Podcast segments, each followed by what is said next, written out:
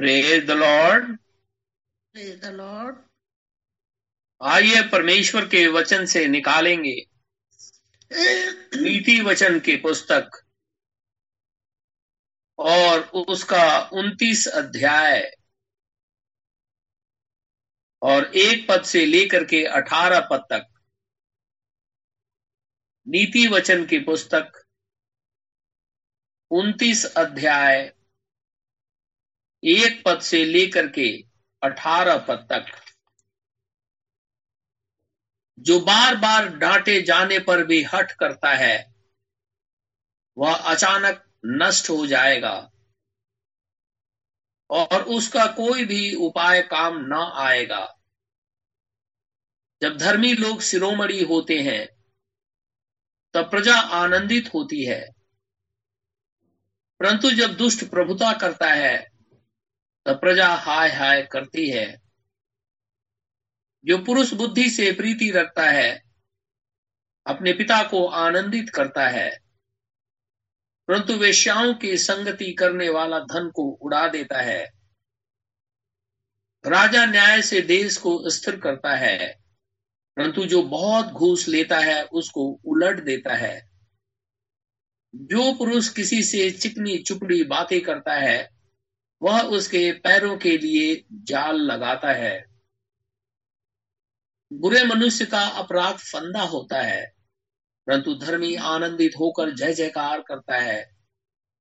धर्मी पुरुष कंगालों के मुकदमे में मन लगाता है, परंतु दुष्ट जन उसे जानने की समझ नहीं रखता। ठट्ठा करने वाले लोग नगर को फूंक देते हैं, परंतु बुद्धिमान लोग क्रोध को ठंडा करते हैं।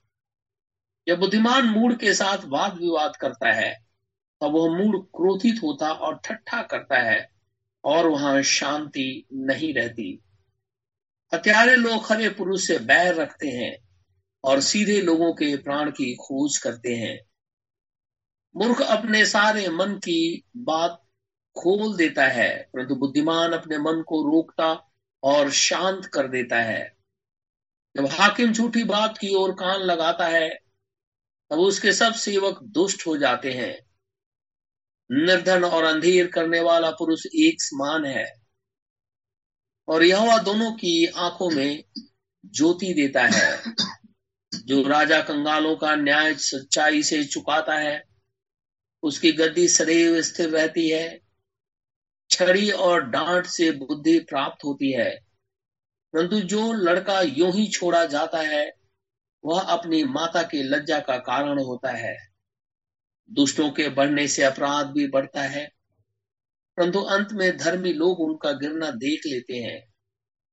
अपने बेटे की ताड़ना कर, तब उससे तुझे चैन मिलेगा और तेरा मन सुखी हो जाएगा। जहाँ दर्शन की बात नहीं होती। वहाँ लोग नाश हो जाते हैं और जो व्यवस्था को मानता है वह धन्य होता है। परमेश्वर के इस वचन के पढ़े और सुने जाने पर आशीष हो। आमिन। हम खुदामंद खुदा का आज फिर से बहुत ही धन्यवादित हैं कि परमेश्वर ने आज हमें फिर से एक मौका दिया है। कि हम अपने अपराधों को खुदावन, खुदा के सामने मान लें और उसे छोड़ दें। हम प्रभु का इसलिए भी बहुत धन्यवादित हैं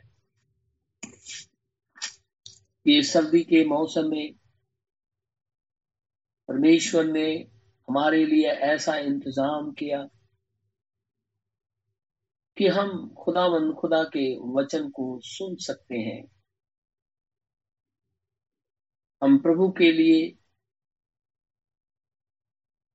बड़ाई कर सकते हैं और इसके लिए हम अपने खुदा को ही धन्यवाद करते हैं।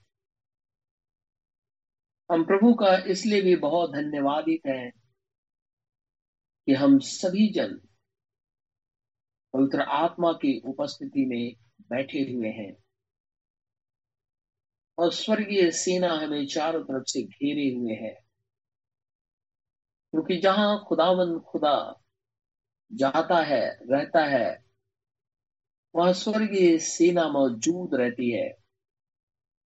क्योंकि वचन में लिखा हुआ है और भीम और सराफीम उसके सामने झुकते हैं, उसे दंडवत करते हैं और हमेशा उसकी बड़ाई करते रहते हैं। हमने नीति वचन में अभी तक देखा है वर्ष 18 में कि लिखा हुआ है इंग्लिश के अंदर में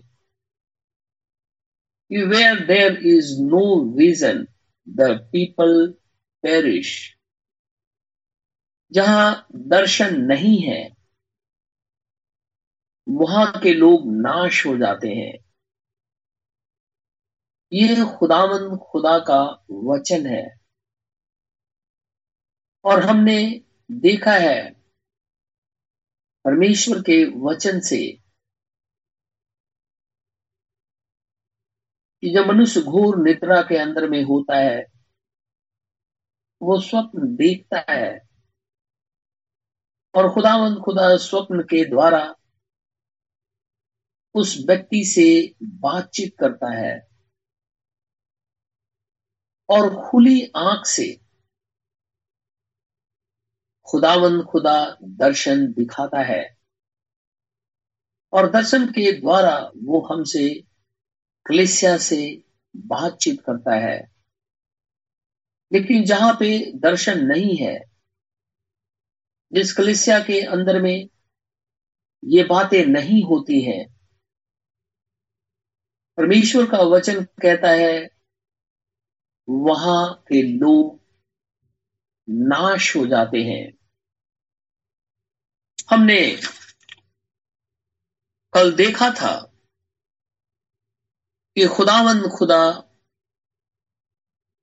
अब्राहम से कहने लगा ए अब्राहम, मत खुदा दर्शन में बातचीत कर रहा है। ए अब्राहम, मत तेरी ढाल और तेरा अत्यंत बड़ा प्रतिफल मैं हूँ।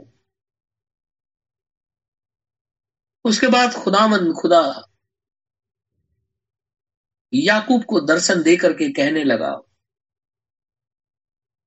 हे याकूब हे याकूब तू मिस्र देश में जाने से मत डर। तू वहाँ चल, मैं तेरे संग मिस्र देश चलूँगा। खुदावंद खुदा अपने नबियों में से होकर के बातचीत करता है।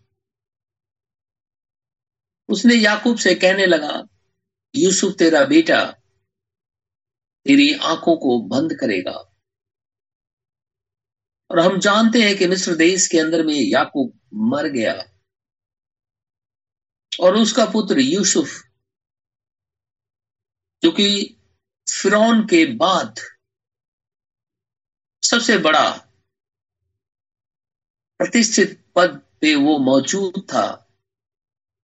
अपने पिता को कनान देश के अंदर में ले जाकर के दफना दिया।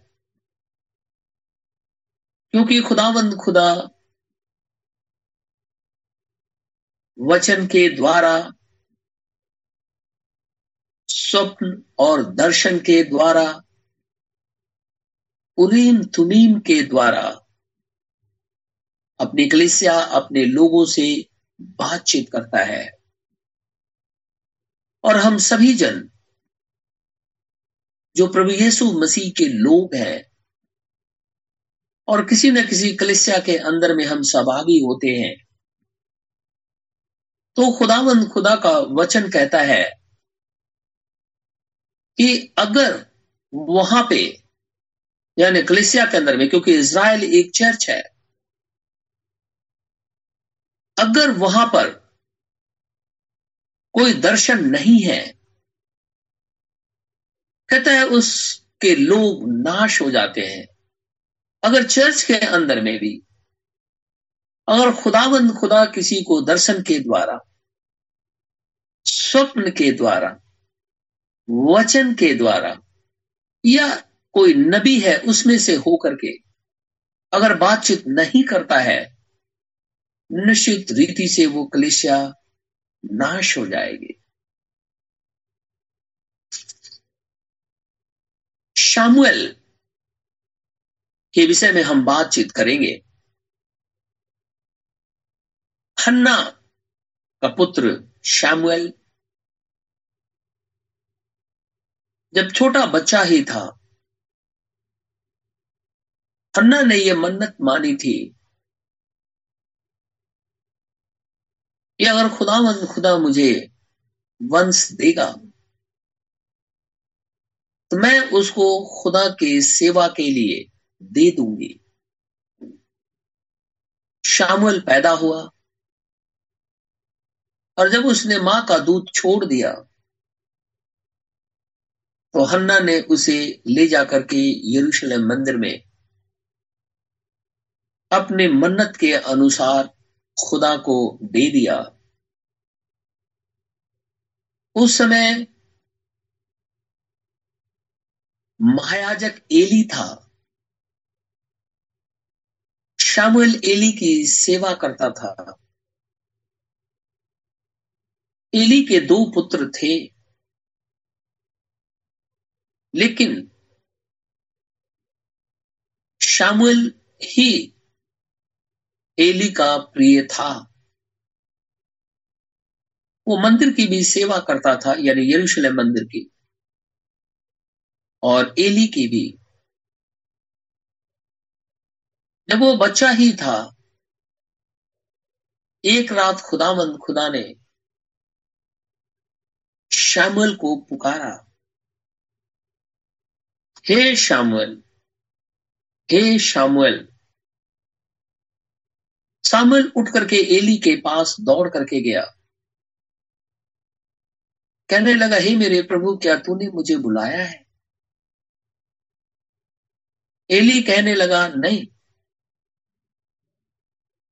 तुम जाकर के सो जाओ। वो जाकर के फिर से लेट गया।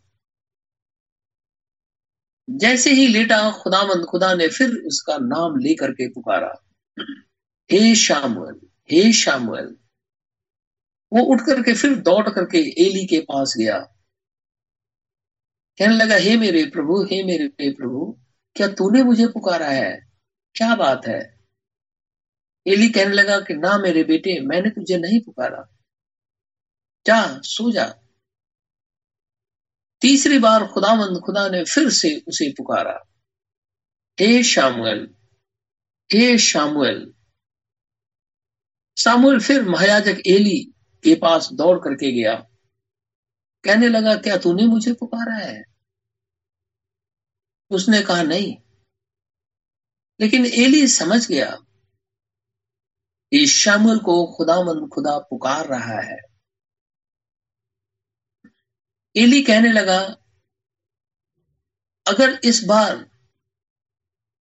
तुझे वो नाम लेकर के पुकारे तो कहना कि हे मेरे प्रभु, बोल, तेरा दास सुनता है।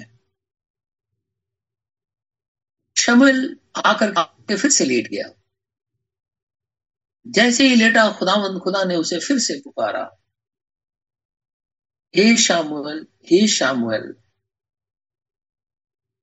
सामुएल कहने लगा, बोल प्रभु, तेरा दास सुनता है।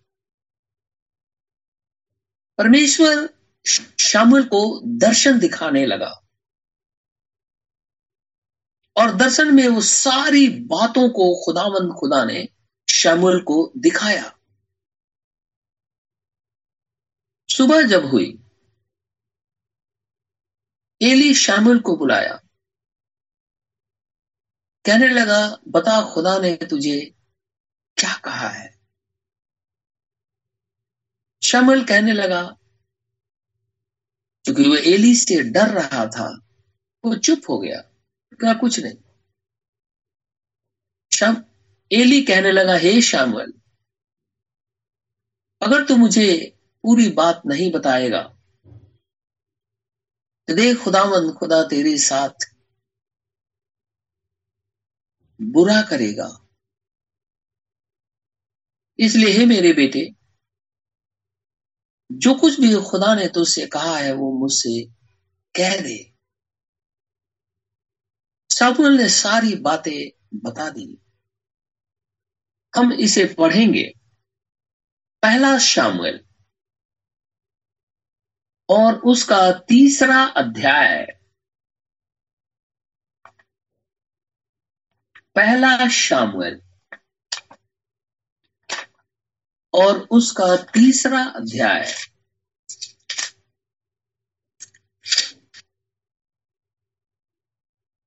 मैं चाहूँगा आप सभी जन अपने घरों में इसे ज़रूर पढ़ें। मैं बीच बीच में से कुछ वर्ष पढ़ूँगा। सबसे पहले मैं पहला पद पढ़ता हूँ। वह बालक शमुएल एली के सामने यहोवा की सेवा टहल करता था। उन दिनों में यहोवा का वचन दुर्लभ था और दर्शन कम मिलता था। क्योंकि परमेश्वर के वचन के अंदर में ये लिखा हुआ है कि शामिल से पहले काफ़ी सालों तक इज़राइल के मध्य में कोई नबी नहीं था। और खुदावन खुदा का वचन ये भी कहता है कि परमेश्वर इज़राइल से नबियों में से होकर के बातचीत करता है और नबियों को वो दर्शन दिखाता था और दर्शन के अंदर में जो कुछ भी खुदा कहता था वो जाकर के नबी इज़राइल को सुना देता था। और स्वप्न के द्वारा भी खुदावंद खुदा बातें करता था। इसलिए लिखा हुआ है कि उन दिनों में यहोवा का वचन बहुत दुर्लभ था, क्योंकि नबियों के द्वारा ही खुदावंद खुदा का वचन इज़राइल को सुनाया जाता था। अगर खुदा ही बात नहीं करेगा तो इज़राइल को कौन सी बातें सुना देगा? और इज़राइली उन दिनों के अंदर में, शामिल से पहले न्याय हुआ करते थे। वो लोग इसराइलियों को न्याय करते थे। लेकिन खुदावंद खुदा अपने प्रॉफिट में से हो करके अपनी बातों को, अपनी आज्ञाओं को इज़राइल को देता था। काफ़ी लंबे अरसे के बाद में खुदावंद खुदा शामिल से बातचीत करने लगा। क्योंकि लिखा है, दर्शन भी कम मिलते थे, बहुत कम। उसके बाद में मैं पढ़ूँगा तीन पद से। लिखा है, और परमेश्वर का दीपक अब तक बुझा नहीं था, और श्यामल यहोवा के मंदिर में जहाँ परमेश्वर का संदूक था, लेटा था। तब यहोवा ने शैमुअल को पुकारा, और उसने कहा, क्या आ गया? तब उसने एली के पास दौड़कर कहा, क्या आ गया तूने मुझे पुकारा है? वह बोला, मैंने नहीं पुकारा, फिर जा, लेट रहा। तो वह जाकर के लेट गया। तब यहोवा ने फिर पुकार के कहा, हे शामुएल हे शामुएल। शामुएल उठ करके एली के पास गया और कहा, क्या आ गया तूने मुझे पुकारा है? उसने कहा, हे मेरे बेटे, मैंने नहीं पुकारा, फिर जा, लेट रहा। उस समय तक शामुएल यहोवा को नहीं पहचानता था, क्योंकि शामुएल अभी बच्चा था, छोटा बच्चा था। लिखा है, उस समय तक शामुएल यहोवा को नहीं पहचानता था, और न यहोवा का वचन ही उस पर प्रकट हुआ था। फिर तीसरी बार यहोवा ने शामुएल को पुकारा। और वह उठ के एली के पास गया और कहा, क्या आ गया? तूने तो मुझे पुकारा है। तब एली ने समझ लिया कि इस बालक को यहोवा ने पुकारा है। इसलिए एली ने शामिल से कहा, जा, लेट रहा। और यदि वह तुझे फिर पुकारे तो कहना, हे यहोवा, कह, तेरा दास सुन रहा है। तब शामुल अपने स्थान पे जाकर के लेट गया। खुदावंद खुदा ने फिर उसे पुकारा। कहता है, तब यहोवा आ खड़ा हुआ। और पहले के समान पुकारा, शामुएल शामुएल। शामुएल ने कहा क्या तेरा दास सुन रहा है। यहोवा ने सामुएल से कहा, सुन, मैं इज़राइल में एक ऐसा काम करने पर हूँ, जिससे सब सुनने वालों पर बड़ा सनाटा छा जाएगा। खुदावंद खुदा का बात करने का एक ये तरीका है। लेकिन आज मैं इतने दिनों से ये बातें कह रहा हूँ और बाइबल से भी हमने देखा है। आज इस पूरी दुनिया के अंदर में जैसे लगता है कि नबियों की बाढ़ आ गई है, जो देखो वही नबी है।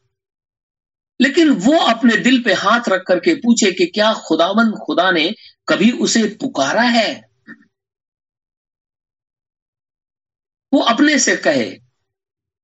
अगर वो झूठ बोलता है तो हमने परमेश्वर के वचन में देखा, खुदा कहता है, मैंने सुना है, ये लोग झूठ बोलते हैं, और मैं इनके विरोध हूँ, मैं इन्हें दंड दूँगा। क्योंकि जब दर्शन की बात झूठी होती है तो कलिसिया उससे बहक जाती है, और जब बहक जाती है तो शैतान को मौका मिलता है और ग्रिप कर लेता है वो। और जैसे ही शैतान पकड़ लेता है, वो खुदा से दूर लेकर के चला चला जाता है और लोग परमेश्वर से अपने आप को अलग पाते हैं और खुदा से अलग होने का मतलब है मृत्यु को पकड़ लेना। इसीलिए खुदाबंद खुदा कहता है कि मैं इनके विरोध में हूँ क्योंकि ये झूठ बोलते हैं।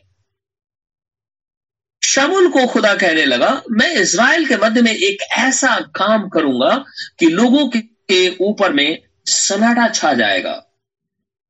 उस दिन मैं एली के विरुद्ध वह सब कुछ पूरा करूँगा, जो मैंने उसके घराने के विषय में कहा, उसे आरंभ से अंत तक पूरा करूँगा। एली के विरुद्ध वह सब कुछ करूँगा, जो मैंने उसके घराने के विषय में कहा, उसे आरंभ से अंत तक पूरा करूँगा। परमेश्वर ने सीने पर्वत पे एक व्यवस्था दी थी कि हारून के घराने के अंदर में ही महायाजक होंगे। कोई दूसरा महायाजक नहीं हो सकता। लेकिन उसके भाई केवल याजक होंगे। खुदावन खुदा यहाँ कहता है कि आरंभ से जो मैंने बातें कही हैं, उसके घराने के विषय में, उसे आरंभ से अंत तक पूरा करूँगा। और लिखा हुआ है। क्योंकि मैं तो उसको यह कहकर जता चुका हूँ कि मैं उस अधर्म के कारण, जिसे वह जानता है, एली जानता था अधर्म क्या चीज़ है और क्या हो रहा है। तो इसीलिए खुदा का वचन कहता है, क्योंकि मैं तो उसको यह कहकर जता चुका हूँ कि मैं उस अधर्म के कारण, जिसे वह जानता है, सदा के लिए उसके घर का न्याय करूँगा, क्योंकि उसके पुत्र आप शापित हुए हैं और उसने उन्हें नहीं रोका। इस कारण मैंने एली के घराने के विषय यह शपथ खाई कि एली के घराने के अधर्म का प्राशी न तो मेल बलि से कभी होगा और ना ही अनबली से होगा। सामुअल लेटा रहा। एली सुबह कहने लगा, हे मेरे बेटे, बता, खुदा ने तेरे से क्या कहा है?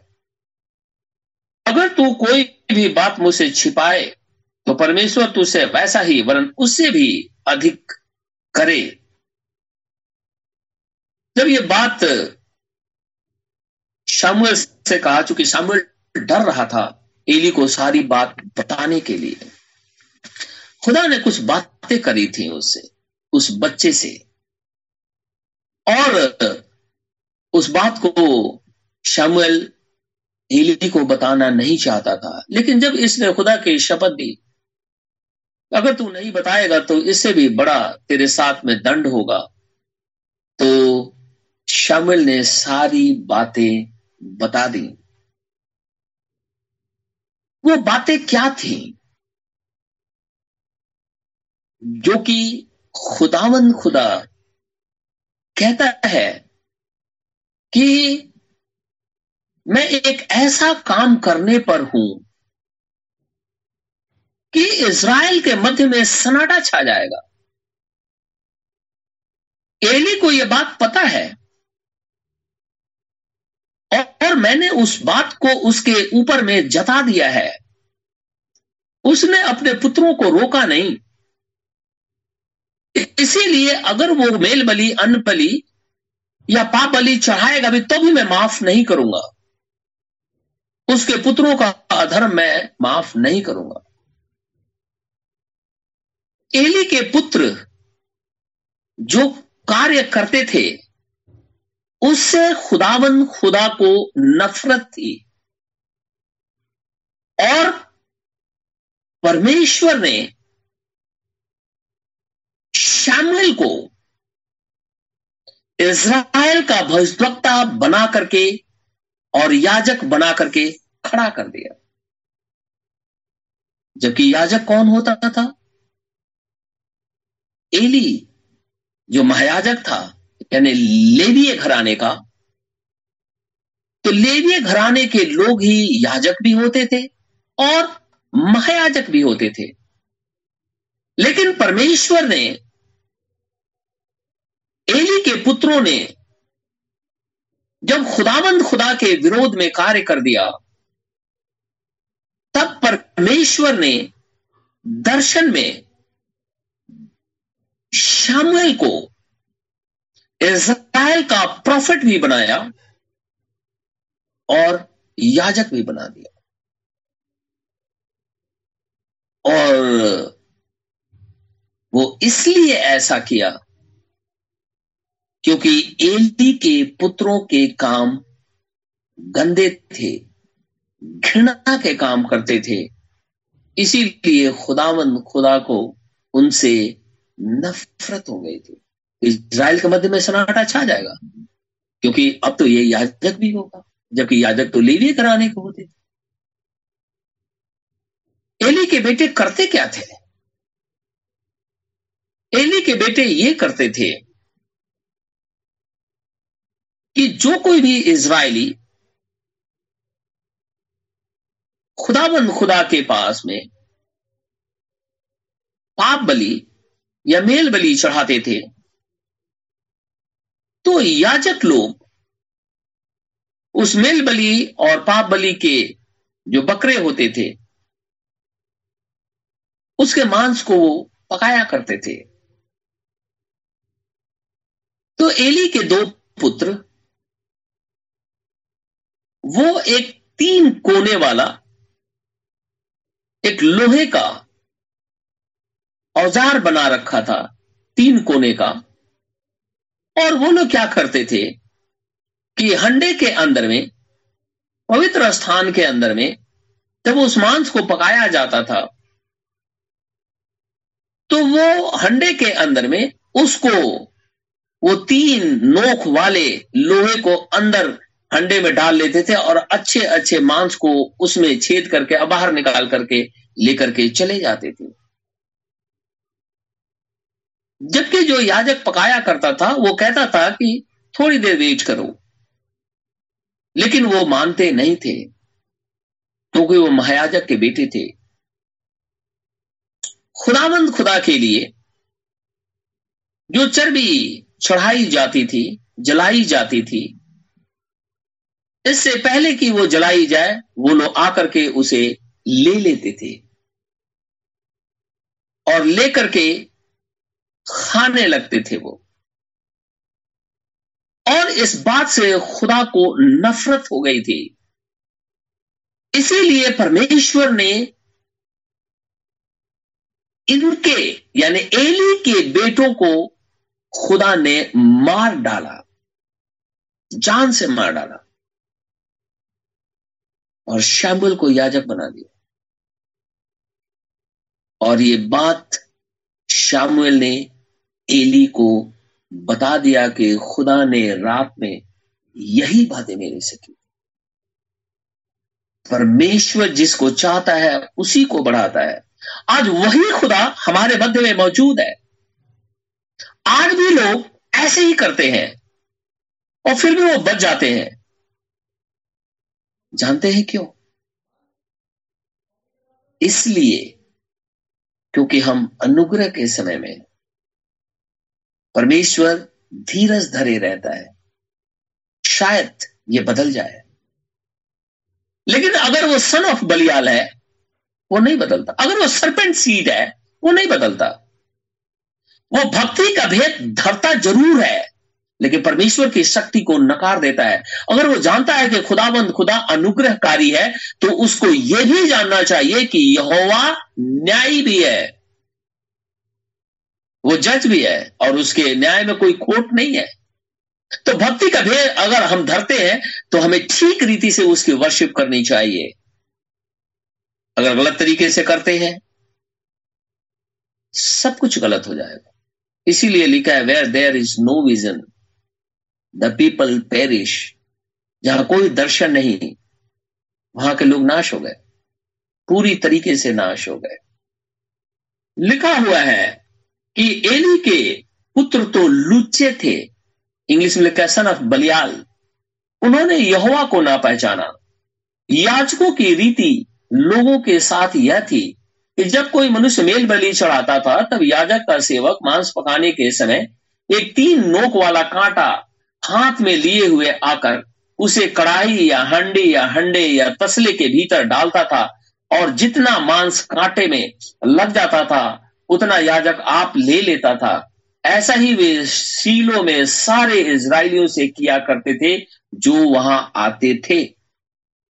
और चर्बी जलाने से पहले भी याजक का सेवक आकर मेल बलि चढ़ाने वाले से कहता था, भुनने के लिए याजक को मांस दे। वह तुझसे पका हुआ नहीं, कच्चा ही मांस लेगा।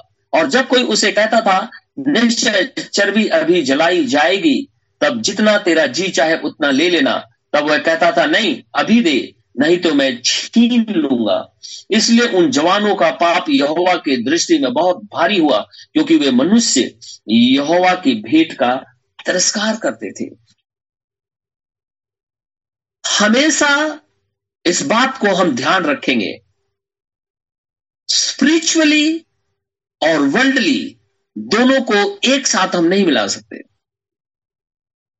अगर परमेश्वर पवित्र है और आप उसके पास आए हैं, आप उसके कामों में दखल अंदाजी ना करें। आप संसार में करते हैं, वो एक अलग बात है। लेकिन खुदावंद खुदा की बातों में दखल अंदाजी ना करें। लेकिन परमेश्वर के सामने हमेशा हम्बल बनकर के खड़ा रहे। क्योंकि वो न्यायी खुदा है। लिखा है कि जब इसराइल से वो बात करता है, कहता है उसकी आवाज़ आग में से होकर के प्रकट हो रही थी। आज भी तो बैप्टिज्म ऑफ़ होली गोस्ट वही है। आग से ही बपतिस्मा है।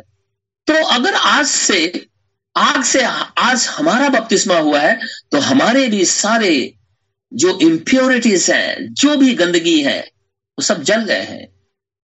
हम पूरी तरीके से खुदामंद खुदा के पास साफ़ सुथरे हैं।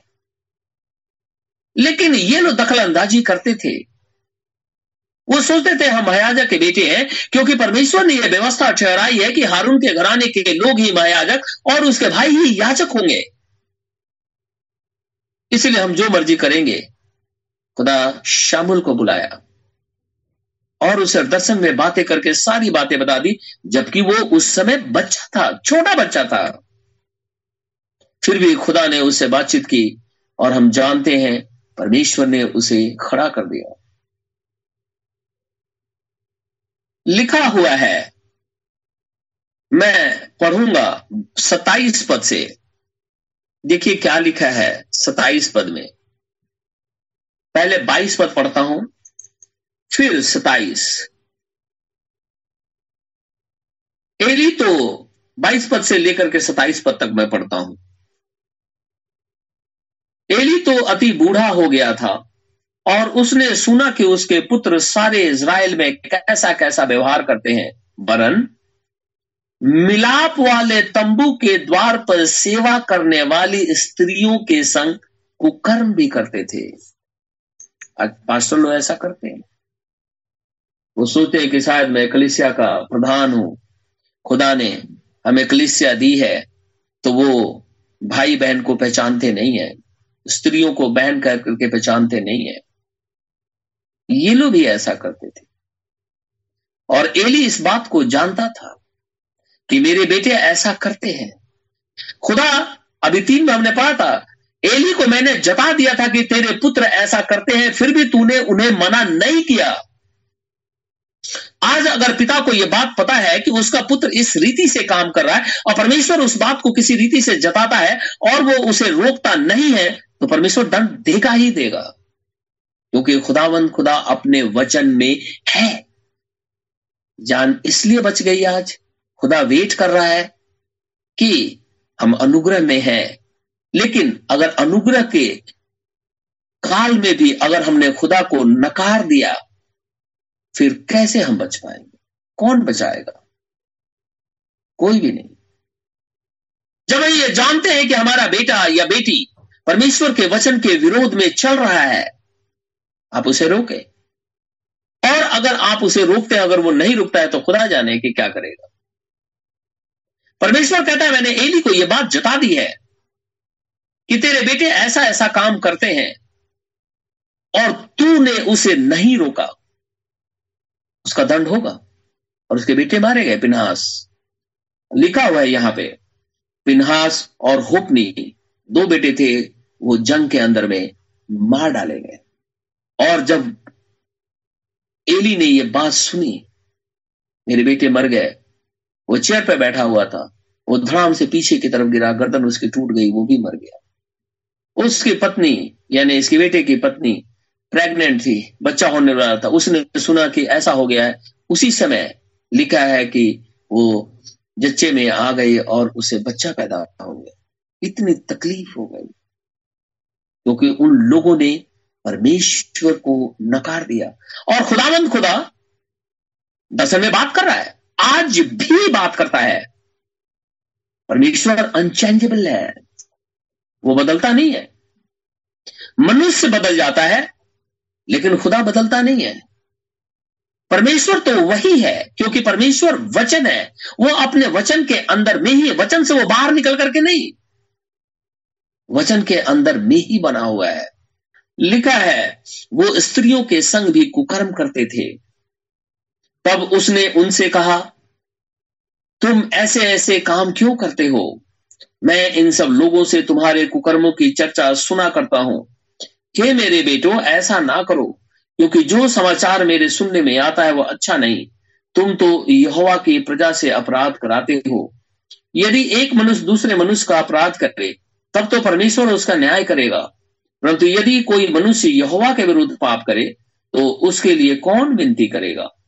तो भी उन्होंने अपने पिता की बात ना मानी, क्योंकि यहोवा की इच्छा उन्हें मार डालने की थी। परंतु शामिल बालक बढ़ता गया और यहोवा और मनुष्य दोनों उससे प्रसन्न रहे। सताइस पद पढ़ेंगे हम।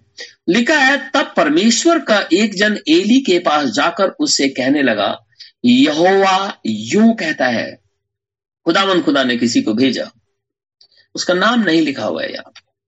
एक जन आया, एली के पास महाराजा के पास में, और कहने लगा, खुदा यूँ कहता है कि जब तेरे मूल पुरुष का घराना मिस्र में, फिरौन के घराने के वंश, वश में था, तब क्या मैं उस पर निश्चय प्रकट ना हुआ था? और क्या मैंने उसे इज़राइल के सब गोत्रों में से इसलिए चुन नहीं लिया था कि मेरा याजक होकर मेरी वेदी के ऊपर चढ़ावे चढ़ाए और धूप जलाए और मेरे सामने पोत पहना करे? और क्या मैंने तेरे मूल पुरुष के घराने को इसलिए, तेरे मूल पुरुष के घराने को इसराइलियों के सारे हव्य ना दिए थे? दिया था खुदा ने। इसी को परमेश्वर ने सारी चीज़ों को पलट करके शमुल को अधिकार। और लिखा हुआ है शामुएल परमेश्वर के सामने चलता रहा और खुदावंद खुदा सामुएल से प्रसन्न था। परमेश्वर ने एली को जता दिया। शामुएल से खुदावंद खुदा ने दर्शन में बात कर दी बच्चा था तभी। और लिखा हुआ है, एक वर्ष में और पढ़ूँगा। तीसरे अध्याय का इक्कीस पद। पहला शामुल तीसरा अध्याय और 21 पद। लिखा है, और यहोवा ने शीलो में फिर दर्शन दिया। क्योंकि यहोवा ने अपने आप को शीलो में शामुएल पर अपने वचन के द्वारा प्रकट किया। खुदावंत खुदा वचन है। और वचन के द्वारा उसने शामिल के ऊपर में अपने आप को प्रकट कर दिया। और सारी बातें उसे बताई। खुदा आज भी वही है। हम जब परमेश्वर के लोग हैं और अंतिम समय के अंदर में चल रहे हैं, और इस अंतिम समय के अंदर में हम रोज बोलते रहते हैं, हमने दर्शन देखा दर्शन देखा, और दर्शन देखने के बाद में वे विचार में डूबे हुए हैं। यह बाइबल क्या कहती है? अगर हमने रोज दर्शन देखा, फिर भी वे विचार हम रोज दर्शन देखते हैं यहुआ के विरोध में। हम रोज दर्शन देखते हैं कि खुदावंद खुदा के वचन के विरोध में। हम रोज दर्शन देखते हैं कलिसिया के विरोध में। नहीं।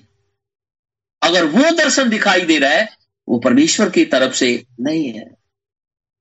खुदावंद खुदा जब कभी भी दर्शन देता है तो अपनी कलिसिया की बढ़ोतरी के लिए देता है, अपने लोगों को ऊपर उठाने के लिए देता है, अपनी बातों को कहने के लिए देता है, और वो बातें पूरी होती है क्योंकि खुदावंद खुदा उसके ऊपर में मुहर कर देता है।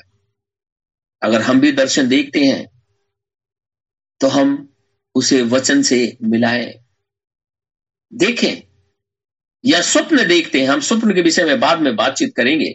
अगर स्वप्न भी देखते हैं तो आप उसे वचन से मिलाएँ। क्या खुदा की तरफ़ से है वो? अगर परमेश्वर की तरफ़ से है तो परमेश्वर उसके ऊपर में सील कर दिया है। और अगर परमेश्वर की तरफ़ से नहीं है तो शैतान की तरफ़ से है। अगर शैतान की तरफ़ से है, और वो जाकर के प्रोपोगेट करते हैं, और कलिसिया के लोगों को मन मोहते हैं, या उसको किस रीति से सुना करके, और दूसरे तरीके से प्रचार करते हैं, खुदा कहता है, मैं उसके विरोध में हूँ, क्योंकि उसने लोगों को भरमा करके नाश कर दिया है। मैं उसे दंड दूँगा, और निश्चित रीति से खुदा ऐसा करता है। क्योंकि वो परमेश्वर है। वो आज भी बातचीत कर, हम तो अंत के समय में चल रहे हैं, कलिसिया का उठना अब तय हो गया है।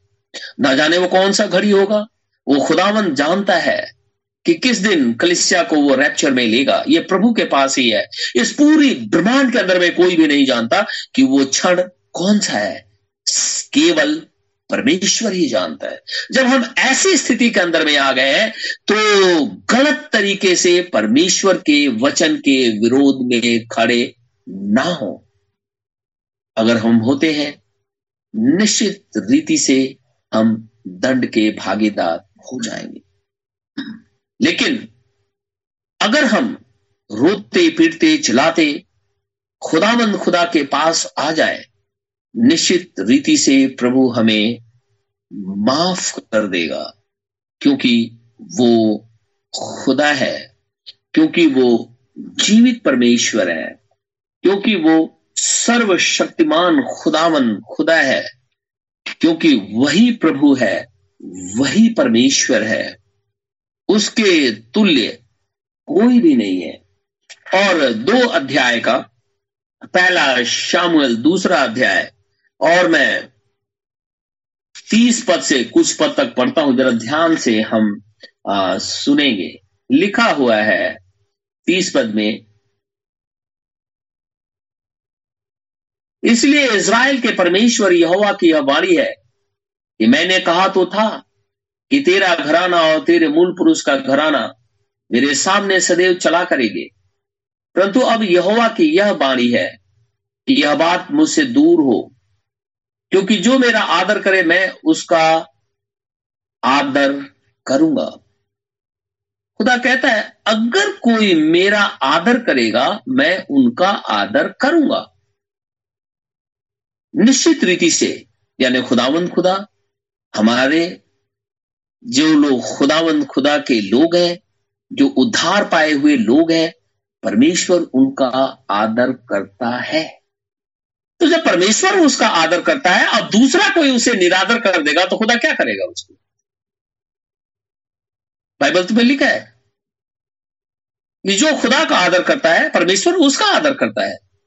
तो जब खुदा का सेवक खुदा को आदर करता है और उस सेवक के विरोध में अगर कोई झूठा आकर के खड़ा हो जाएगा तो खुदा क्या करेगा उसको? लिखा हुआ है, खुदा तो अपने वचन में अगर आप परमेश्वर के लोगों को अनादर करोगे, खुदा आपको भी अनादर कर देगा। इसलिए इस बात से हमेशा सचेत रहे। लिखा हुआ है, इसलिए इज़राइल के परमेश्वर यहोवा की यह वाणी है कि मैंने कहा तो था कि तेरा घराना और तेरे मूल पुरुष का घराना मेरे सामने सदैव चला करेगा। परंतु अब यहोवा की वाणी यह है यह बात मुझसे दूर हो, क्योंकि जो मेरा आदर करे, मैं उनका आदर करूँगा और जो मुझे तुच्छ जाने, वे छोटे समझे जाएँगे। सुन, वे दिन आते हैं कि मैं तेरा भूजबल और तेरे मूल पुरुष के घराने का भूजबल ऐसा तोड़ डालूँगा कि तेरे घराने में कोई बूढ़ा होने ना पाएगा। इसका मतलब जवानी में मर जाएगा वो। देखिए, कितना बड़ा पनिशमेंट खुदा ने दे दिया। कोई भी आदमी तेरे घराने में बूढ़ा होने ना पाएगा। मैं तेरे कुल के सब किसी से तो अपनी वेदी की सेवा ना छीनूँगा, परंतु तो भी तेरी आँखें देखती रह जाएँगी और तेरा मन शोकित होगा और तेरे घर की बढ़ती सब अपनी पूरी जवानी में ही मर मिटेंगे। और मेरी इस बात का चिन्ह वह विपत्ति होगी जो होपनी और पिन्हास नामक तेरे दोनों पुत्रों पे पड़ेगी, अर्थात वे दोनों के दोनों एक ही दिन मर जाएँगे। और मैं अपने लिए एक विश्वास योग याजक ठहराऊँगा। जबकि याजक कहाँ से ठहराया जाता था? लेविय घराने से। लेकिन खुदाबंद खुदा ने शमुल को लेकर के आ गया।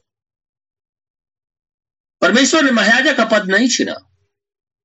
लेकिन परमेश्वर ने इसको प्रॉफिट बना करके और इसे याजक बना दिया।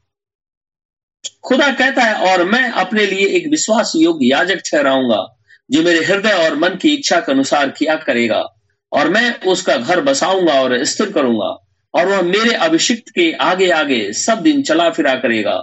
और ऐसा होगा कि जो कोई तेरे घराने में बचा रहेगा, वह उसी के पास जाकर एक छोटे से टुकड़े चांदी के या एक रोटी के लिए दंडवत करके कहेगा, याजक के किसी काम में मुझे लगा, जिससे मुझे एक टुकड़ा रोटी मिले।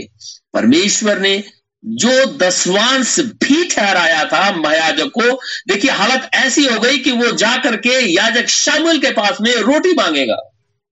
मुझे काम पे लगा दे, ताकि मेरा भी पेट भरे। खुदा ने ऐसा पनिश कर दिया, ये सन ऑफ़ बलियाल को, जबकि वे एली के पुत्र थे और एली महायाजक था। खुदामंद, खुदा, दर्शन में शामिल से बात करके ये सारी घटनाओं को कह दिया। और जैसे पैलेस्टाइन के साथ में जंग हुआ ओपनी और पिनहास मारे गए, एक ही दिन और जैसे ही उसका समाचार एली को मिला, एली बैठा हुआ था, उसने सुना कि खुदा का, वाचा का संदूक भी पैलेस्टाइन के लोगों ने छीन करके ले गए। वो कुर्सी पे धड़ाम से गिरा, उसकी गर्दन टूट गई, वो मर गया। उसकी बहू ने सुना, वो उसी घड़ी जच्चे के अंदर में आ गई और उसने बच्चे को जन्म दे दिया। और खुदा कहता है, तेरे घर के अंदर में कोई बुढ़ापे को ना देखेगा, सब जवानी में ही मर जाएँगे। वही परमेश्वर आज भी हमारे अंदर मौजूद है। हम अनुग्रह के अंदर में हैं तो खुदावंत खुदा का आदर करें। परमेश्वर का आदर करें, खुदा के साथ रहें। ये एक कठोर बात मैं बोल रहा हूँ, क्योंकि सब लोग लिखा है कि याजक घर के अंदर में जाते हैं, बोलते हैं, शांति शांति और शांति क्योंकि उन्हें कुछ मिल जाता है, इसलिए वो शांति शांति बोलते रहते हैं। लेकिन मैं आपको परमेश्वर का वचन सुना रहा हूँ, आप परमेश्वर का आदर करें। खुदा आपसे बातचीत करेगा, क्योंकि आप अंत के समय में चल रहे हैं। निश्चित खुदा बात करेगा, क्योंकि ये परमेश्वर की प्रतिज्ञा है। तुम्हारे जवान दर्शन देखेंगे, तुम्हारे पुरानी स्वप्न देखेंगे। इस अंत के समय में, जिसके अंदर में आज हम रह रहे हैं, परमेश्वर कल भी बात करता था, आज भी बात करता है। खुदा हम सबको आशीष और बरकत दे। आमिन। दुआ करेंगे। धन्यवाद मेरे परमेश्वर। धन्यवाद मेरे खुदावन खुदा। स्वर्ग और पृथ्वी के सृष्टि करता हमारे उद्धार करता प्रभु यीशु, राजा, तेरा धन्यवाद हो। तू धर्मी, पवित्र, अनुग्रहकारी प्रभु, परमेश्वर है, तेरा धन्यवाद हो। जीवित खुदाया तेरी स्तुति, तेरी प्रशंसा हो क्योंकि तू प्रभु है, तू ही परमेश्वर है। तेरा नाम मुबारक हो। हे मेरे प्रभु, हे मेरे परमेश्वर, विनती और प्रार्थना एक बार फिर से करता हूँ। प्रभु, बाहर कोरोना फैला हुआ है। ऐसे संकट की घड़ी में तेरे बेटे, तेरी बेटियाँ हॉस्पिटल के अंदर में काम करने चाहते हैं, कहीं और नौकरी करने चाहते हैं, किसी और रोजी रोज़गार के लिए घर से बाहर निकलते हैं, किसी काम के लिए घर से बाहर निकलते हैं, अपने प्रिय जनों से मिलने के लिए घर से बाहर जाते हैं, या किसी और काम के लिए खुदावन खुदा अपने घर से बाहर निकलते हैं। ऐसे समय में मैं चाहता हूँ कि अपने दूतों को हमारे निमित्त आज्ञा दे, ताकि वो हमें चारों तरफ़ से घेरी रहे, ताकि प्रभु जी, ये वायरस हमारे शरीरों को छूने ना पाए। हम सभी जन प्रभु यीशु मसीह के नाम में बचाए जाए। हे प्रभु तो कहता है टावर मैं हूँ। और प्रभु जी, जब संकट की घड़ी आई, हम दौड़ करके तेरे अंदर में छुप गए हैं। हमें बचा ले। ताकि इससे तेरी महिमा प्रकट हो। इसराइल पे दया कर। यरूशलेम की शांति के लिए दुआ माँगता हूँ, तेरा पवित्र नगर है। हमेशा से तेरा नाम वहाँ बसा रहता है। मैं चाहता हूँ तू उसकी सुधि ले। ये दिल्ली शहर पे हमारे देश, वरन संपूर्ण पृथ्वी के ऊपर में रहम कर, ताकि लोग प्रभु जी बचाए जाए, लेकिन मर्ज़ी तेरी ही पूरी हो। प्रार्थना अपने उद्धार करता यीशु नासरी के नाम से माँगता हूँ, इसे इसी घड़ी पूरा कर। आमिन। ऐ हमारे बाप, तू जो स्वर्ग में है, तेरा नाम पाक माना जाए। तेरी बादशाहत आए। तेरी मर्ज़ी जैसे स्वर्ग में पूरी होती है, ज़मीन पर भी हो। हमारे रोज की रोटी आज हमें दे। जिस प्रकार हम कसूरवारों को माफ़ करते हैं तू भी मेरे कसूरों को माफ़ कर। हमें अजमाइश में न पड़ने दे, परंतु बुराई से बचा। क्योंकि बादशाहत, कुदरत और जलाल हमेशा तेरे हैं। आमीन।